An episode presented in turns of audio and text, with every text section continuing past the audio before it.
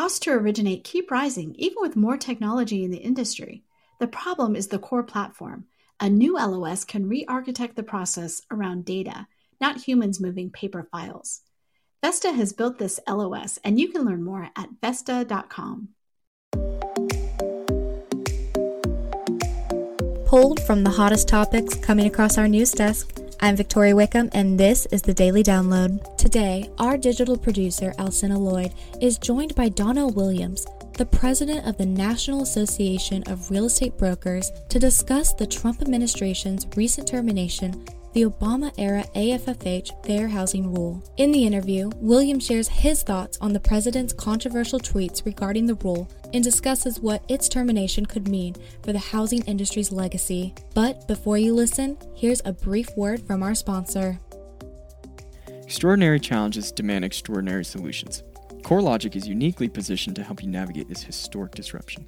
Whether it's virtual home showings, flexible employment verifications, or automated loan modification engines, CoreLogic delivers the data driven solutions, targeted insights, and deep domain expertise trusted by the nation's most successful mortgage lenders. Explore how CoreLogic can help you today.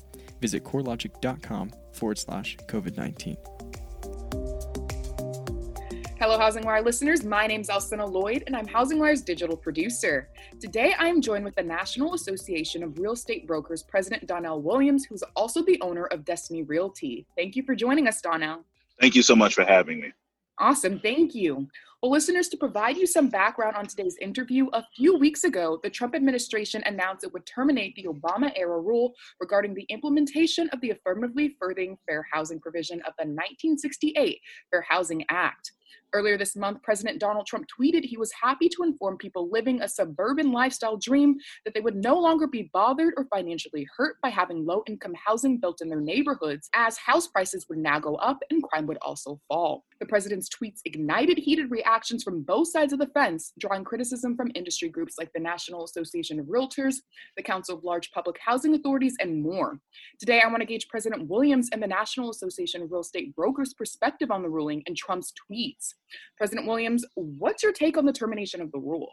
Well, it, it it's a it has a negative impact on uh, fair housing. It's actually pretty horrible that this was uh, rescinded. We were just starting to make headway. I mean, it takes time to have an impact. So it just started to actually have an impact and then he rescinds this rule and, and basically creates an atmosphere of fear. So uh, you know, it set it set us back, set us back quite a bit, to be honest with you. So, critics of the termination have said it will lead to an uptick in housing discrimination, like you said, while its supporters have said it will do the opposite.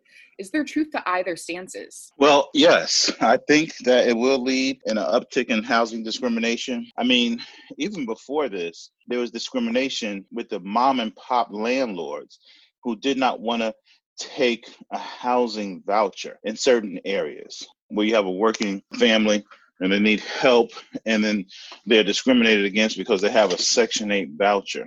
So it's going to lead an uptick in that when you have something said by your leader saying that you know we're going to do this and we're going to keep you safe and put those derogatory messages out there for the world. Is there an uptick in discrimination? Definitely. All right so HUD said they would be replacing the AFFH rule with a new rule called Preserving Community and Neighborhood Choice, which it says defines fair housing broadly to mean housing that, among other attributes, is affordable, safe, decent, free of unlawful discrimination, and accessible under civil rights laws. Do you think this rule will be as effective? I, you know, to be honest with you and be fair, I don't know because I have not read that rule. I have not seen anything. I have not been asked to participate. I have not been asked for any input. All right, now let's talk about Trump's tweets. While many industry professionals like Julian Castro have condemned them as racist, there are those who may not understand why the rhetoric was harmful. Do you have any thoughts to offer on those who just don't understand why those tweets were so offensive? Are his comments harmful? I think uh, most definitely they're harmful. I mean, I think that they are dog whistles. I think that they are at its core racist. I think that um, yeah, I think that it's sending a message out without a doubt to some folks that are out there and to uh, cause fear. It's just crazy talk. I mean, you've got uh, bad apples on, on on both sides, but I mean to go out there and say, you know, and, and label everyone. So it's it's just uh, just really not a good thing. I think that it's a good thing to have integrated neighborhoods. People of color, if they can afford the rent or afford to, or if a municipality can afford to build, you know, housing in a certain area, they shouldn't be condemned or or you know you know and he, if he strokes a fire then that means the neighbors will get upset and they'll have a misconception of the purpose behind it all.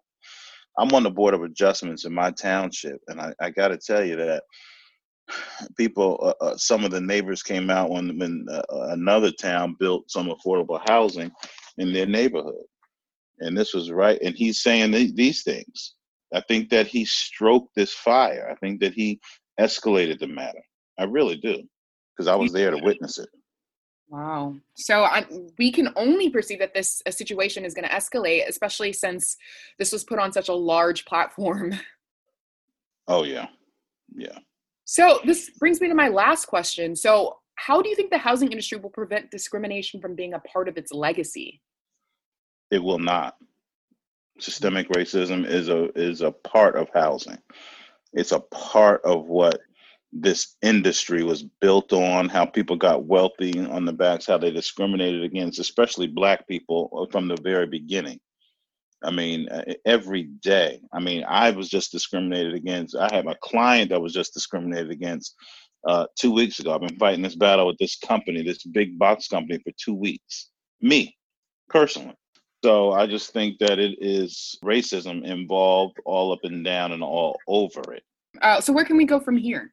From here, we go to our government officials, our politicians, and we ask them for what I've been asking for since one year and six days ago uh, an African American home ownership plan.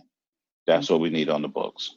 What would that plan entail? Uh, stronger uh, positioning for the discounted interest rates, discounted down payment um, requirements, similar to what's already on the book since 1992, 19, uh, late 80s, early 90s, HUD Section 184 for the Native American homeownership plan.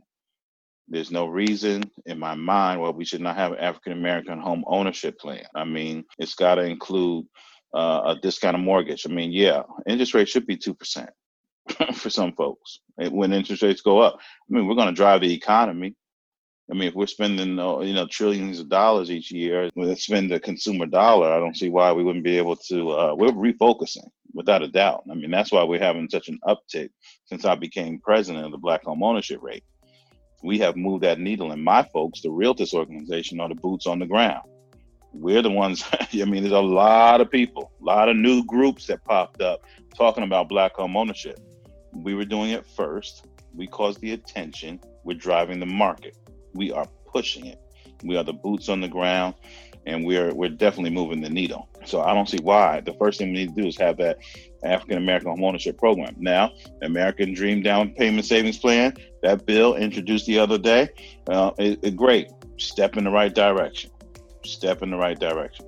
But we gotta stay focused, and we have to get African American homeownership plan.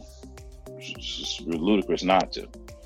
Awesome. Well, thank you today for giving us the opportunity to interview once again. Thank you so much for having me. Thanks for listening to the daily download today. If you haven't already, don't forget to subscribe to the podcast so you don't miss out on the news of the day as we continue to share the hottest topics in the industry every weekday. Lastly, we just launched the August Housing Wire magazine that features a complete redesign in all new sections. And if you sign up now, you can help us give back to the MBA's Open Doors Foundation since we're donating $5 for everyone who posts a photo of them with the August magazine issue, tags us, and uses the hashtag HWGivesBack2020. And yes, you can take a digital picture of the issue as well as a selfie. So, with that, it's a wrap on today's episode of the Daily Download and catch everyone here again.